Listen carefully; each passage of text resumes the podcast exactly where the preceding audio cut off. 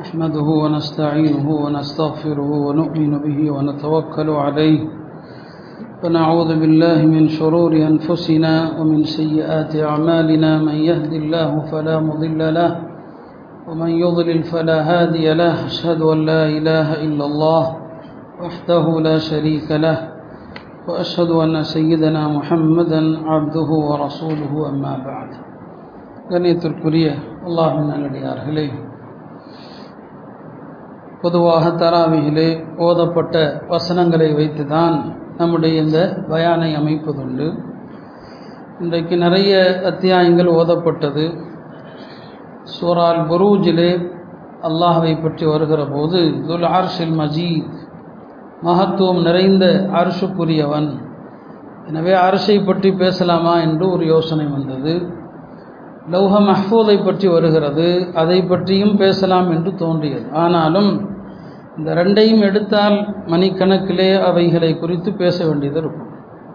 இந்த ரெண்டு விஷயங்களையும் ஆர்ஷை குறித்து லௌஹ மஹ்பூதனா என்ன? நாளை தினம் அதிகமாக விழுத்திருக்கிற காரணத்தினால நான் அந்த தலைப்பை எடுக்கலை. இன்ஷா அல்லா பெரிதொரு சந்தர்ப்பத்திலே அதை குறித்து பேசுகிறேன். ஒரு சுருக்கமான நசீகத்தை சொல்லிக் கொள்கிறேன். ஹதரத் ஈசா அலை இஸ்லாம் அவர்களும் யஹயா அலை இஸ்லாம் அவர்களும் சமகாலத்திலே வாழ்ந்த நபிமார்கள்.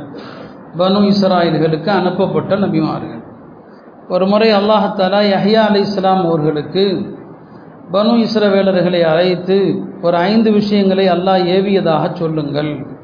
அல்லாவுடைய ஒரு அஞ்சு கட்டளையை சொல்லுங்கள் என்பதாக அல்லாஹாலா யஹ்யா அலி இஸ்லாமுக்கு உத்தரவிட்டிருந்தார் யஹ்யா அலி இஸ்லாம் அதை ஈசா அலி இஸ்லாம்கிட்ட சொன்னாங்க. அல்லாஹ் எனக்கு ஒரு அஞ்சு விஷயத்தை இந்த இஸ்ரவேலர்களிடம் சொல்லுமாறு சொல்லியிருக்கிறான்னு சொன்னான். ஈசா அலை இஸ்லாம் சொன்னாங்க அல்லாஹ் கட்டளையிட்டால் உடனே சொல்லிவிடுங்கள் அப்படின்னு சொல்லியிருந்தாங்க யஹ்யா அலி இஸ்லாம் எதனாலேயோ தெரியல அப்படியே அதை சொல்லாமல் தாமதப்படுத்தி கொண்டே வந்தான். ஒரு நாள் ஈசா அலி இஸ்லாம் கேட்டாங்க யஹ்யா அலி இஸ்லாம் இடத்துல அல்லாஹ் உங்களுக்கு மக்களிடம் அஞ்சு விஷயங்களை ஆணையிடுமாறு சொன்னான். அதை சொல்லாமல் நீங்கள் தாமதப்படுத்தி கொண்டே வருகிறீர்கள். ஒன்று நீங்கள் சொல்லுகிறீர்களா அல்லது நான் சொல்லட்டுமா? என்று கேட்டான். உடனே யஹியா அலி இஸ்லாம் இல்லை நானே சொல்கிறேன் என்று பனு இஸ்ரவேலர்களுக்கெல்லாம் அழைப்பு கொடுக்கப்பட்டது. எல்லோரும் பைத்துல் மகதீஸிலே ஒன்று கூடுங்கள். இன்றைக்கு நான் அல்லாவுடைய ஐந்து கட்டளைகளை உங்களுக்கு சொல்லப் போகிறேன் என்று சொன்னான். மக்கள் எல்லாம் பெரும் திரளாக கூடிட்டாங்க. மஸ்ஜிதில் இடம் இல்லை. அக்ஸாவுடைய சோறுகளில் எல்லாம் மக்கள் உட்கார்ந்துருக்கிறாங்க. அப்போ யஹயா அலி சலாம் அல்லாவுடைய அந்த அஞ்சு கட்டளைகளை சொன்னான். எல்லாமே நாம் அறிந்தது தான் அந்த ஐந்து கட்டளைகள் ஒவ்வொன்றுக்கும் ஒரு உதாரணத்தோடு அவர்கள் சொன்னான். அதுதான் இந்த ஹதீஸ் ஒரு அழகானது ஒரு ஹதீஸ். சொன்னாங்க யஹியா அலி இஸ்லாம் அல்லாஹ் உங்களுக்கு இந்த கட்டளை இடுகிறான் அந்த அபுதுல்லாஹ் வலா துஷ்ரிகோ பிஹி ஷையா நீங்கள் அல்லாஹ் மட்டும்தான் வணங்க வேண்டும். அல்லாவுக்கு யாரையும் இணை வைக்கக்கூடாது இணை வைப்பது அல்லாவுக்கு எவ்வளோ வெறுப்பானது என்பதற்கு ஒரு உதாரணம் சொன்னாங்க.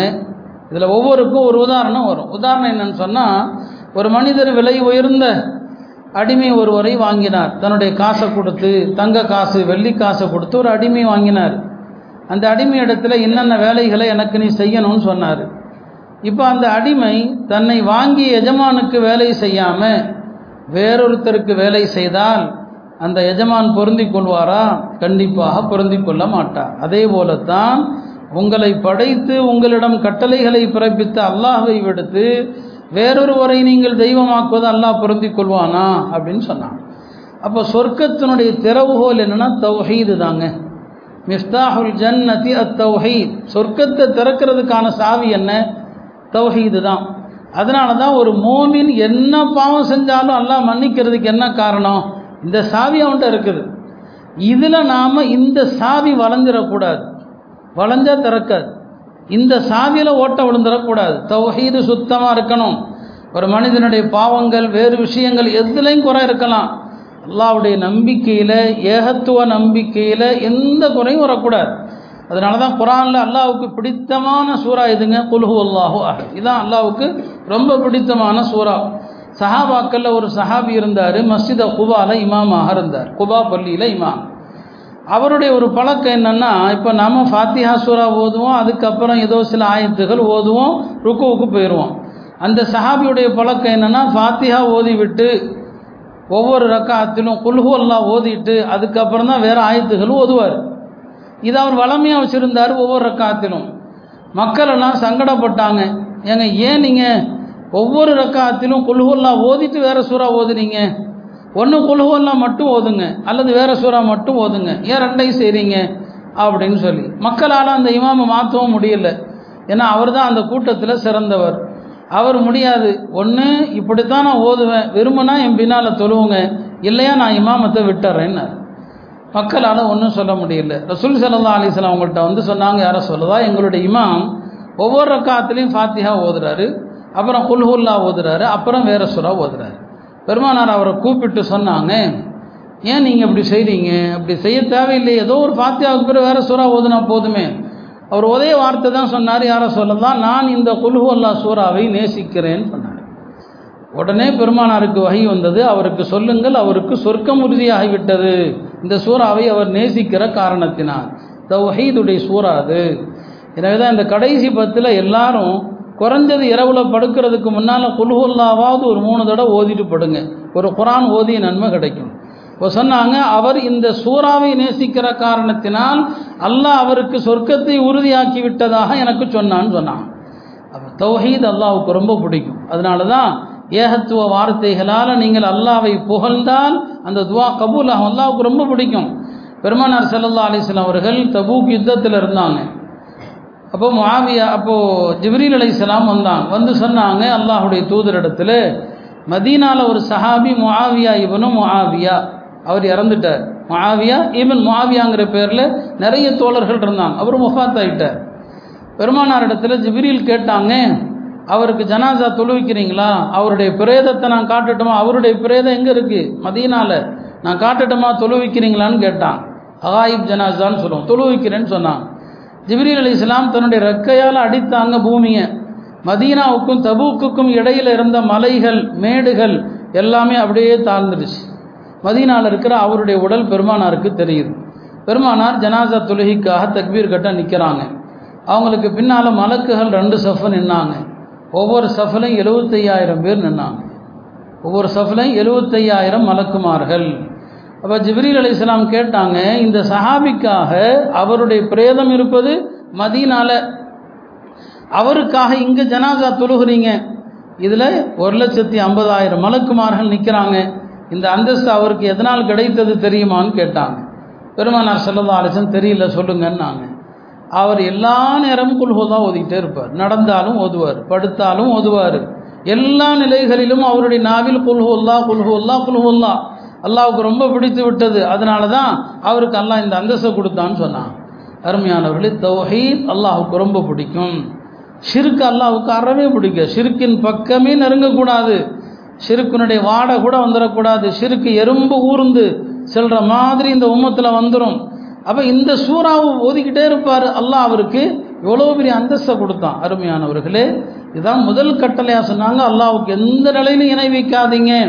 அல்லாவை கண்ணியப்படுத்தி கொண்டே இருக்கணும். அல்லாஹுங்கிற திருநாமம் அவ்வளவு உன்னதமானது அவ்வளவு தூய்மையானது. இமாம் மாலிக் ரஹமத்துல்லா அலை ஒரு முறை மதீனாவில் அவங்க ஒரு வழியாக போய் கொண்டிருந்தாங்க ஒரு ஆள் வந்து மயங்கி விழுந்து கிடக்கிறான். விழுந்து கிடக்கிறான். எதனால் மயங்கினா என்ன ஏதுன்னு தெரியாது.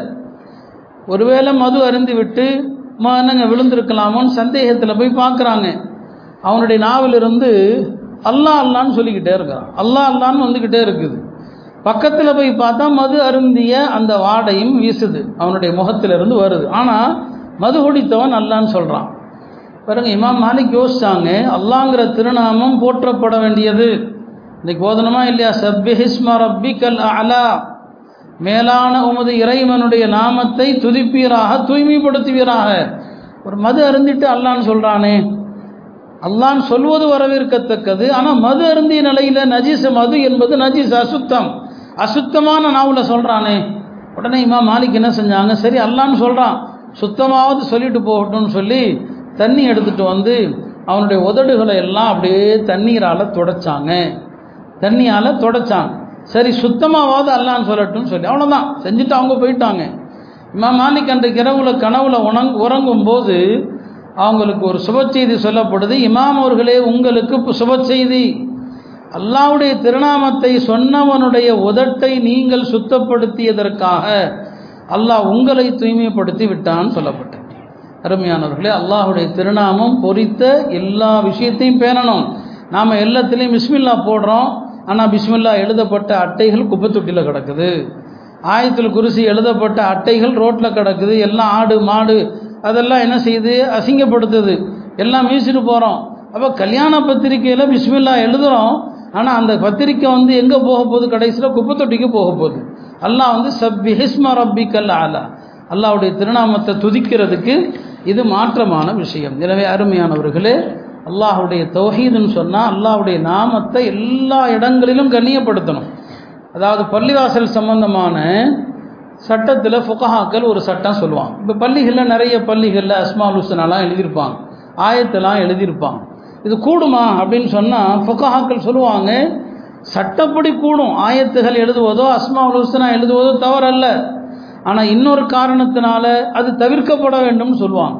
அதுக்கு அவங்க சொல்கிற காரணத்தை பாருங்கள் நீங்கள் அஸ்மா ஹுசனா எழுதியிருப்பீங்க. அந்த பள்ளிக்குள் வந்து ஒரு பறவை அந்த திருநாமத்தின் மீது எச்சம் போடலாம். இது அல்லாவுடைய நாமத்திற்கு இழுக்கு. அந்த பள்ளியை துடைக்கிறதுக்கு சுத்தம் செய்கிறதுக்கு வேலை செய்கிறதுக்கு நீங்கள் ஒரு முஸ்லீம் அல்லாதவரை கூட்டு வந்து வேலை செய்யலாம். அந்த முஸ்லீம் அல்லாதவன் தன்னுடைய அசிங்கமான கையோடு அல்லாவுடைய திருநாமத்தில் கை வைப்பான். இது அல்லாவுடைய திருநாமத்திற்கு இழுக்கு.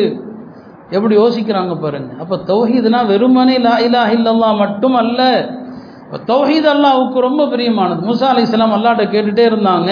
எல்லாம் யாருக்கும் சொல்லிக் கொடுக்காத களிமாவை எனக்கு சொல்லிக் கொடு. ரொம்ப நாளாக கேட்டாங்களாம். அல்லாஹ் சொன்னாலும் லாயிலா இல்லதா சொல்லுங்கன்ட்டான் என்ன எல்லாரும் சொல்கிறது தானே? இதை போய் எனக்கு சொல்லி தெரிய. நான் கேட்கறது தனியாக எனக்கு. மூசாவை இதை விட வேற எந்த களிமாவும் சிறந்தது இல்லை. இதை விட சிறந்தது இல்லவே இல்லைன்னு நல்லா சொல்லிட்டான். அப்போ ஒரு விஷயம் சொன்னாங்க யஹியா அலை இஸ்லாம் அல்லாஹ் உங்களுக்கு ஆணையிடுகிறான். அவனை தவிர யாரையும் வணங்காதீர்கள். அவனுக்கு இணை வைக்காதீர்கள். ரெண்டாவது விஷயம் கட்டளையிடப்பட்ட ரெண்டாவது விஷயம் என்ன? அல்லாஹ் உங்களுக்கு தொழுமாறு கட்டளையிடுகிறான்.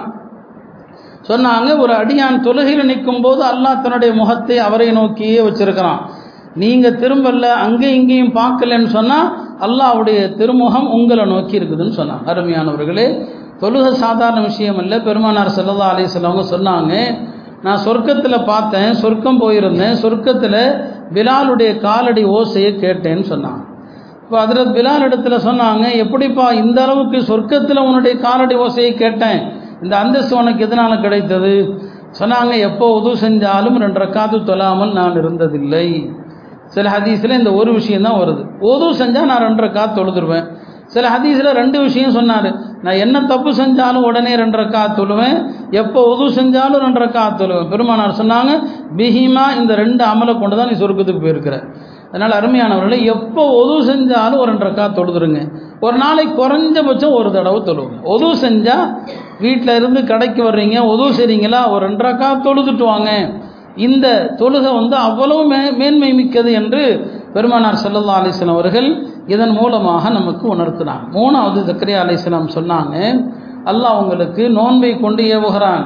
நோன்புனுடைய உதாரணத்தை சொன்னாங்க ஒருத்தர் தன்னுடைய பையில் கஸ்தூரி வச்சிருக்கிறார். அந்த கஸ்தூரியினுடைய மனம் அக்கம் பக்கத்தில் உள்ள எல்லாருக்கும் அது வியப்பா பிரியமா இருக்குது.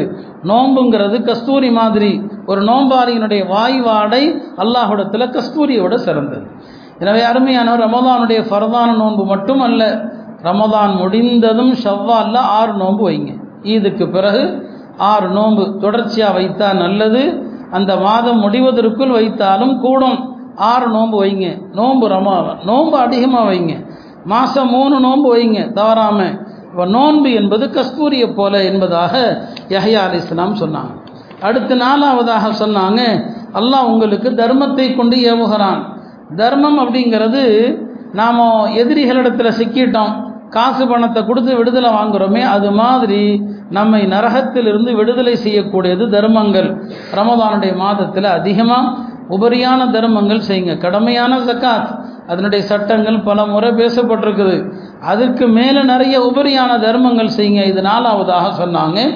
ஐந்தாவதாக சொன்னாங்க. அல்லாஹ் உங்களுக்கு அவனை அதிகமாக திக்ரு செய்யுமாறு சொல்கிறார் திக்ருடைய உதாரணம் ஒரு மனிதனை சிலர் துரத்தி கொண்டு வந்தாங்க எதிரிகள். அவன் ஒரு பாதுகாப்பான கோட்டைக்குள் நுழைந்து விட்டான்.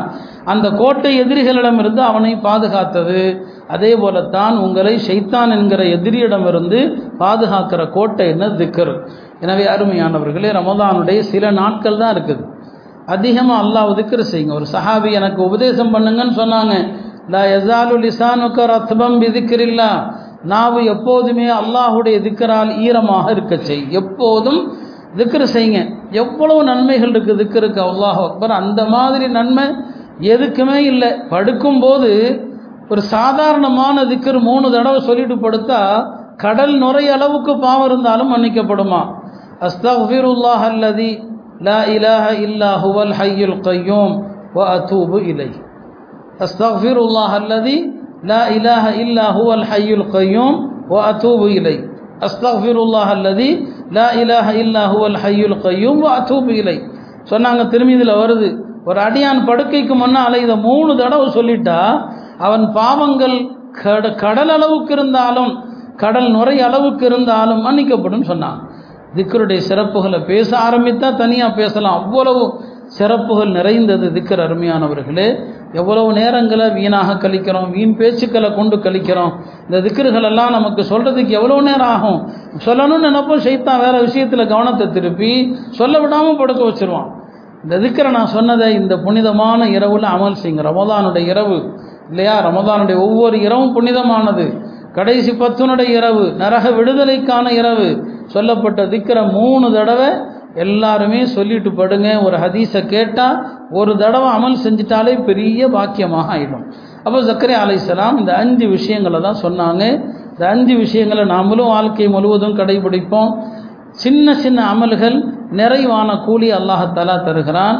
எல்லாம் அல்ல அல்லாஹ் ரமதானுடைய இந்திய தருணங்களை எல்லாம் திக்ரில் துவாக்கல்ல அவன் பொருந்தி கொள்ளக்கூடிய அமல்களிலே கழிப்பதற்கு நம் எல்லோருக்கும் தௌஃபீர் செய்வானாக. வாஹுர் தாவானா அனில் அஹமதுல்லா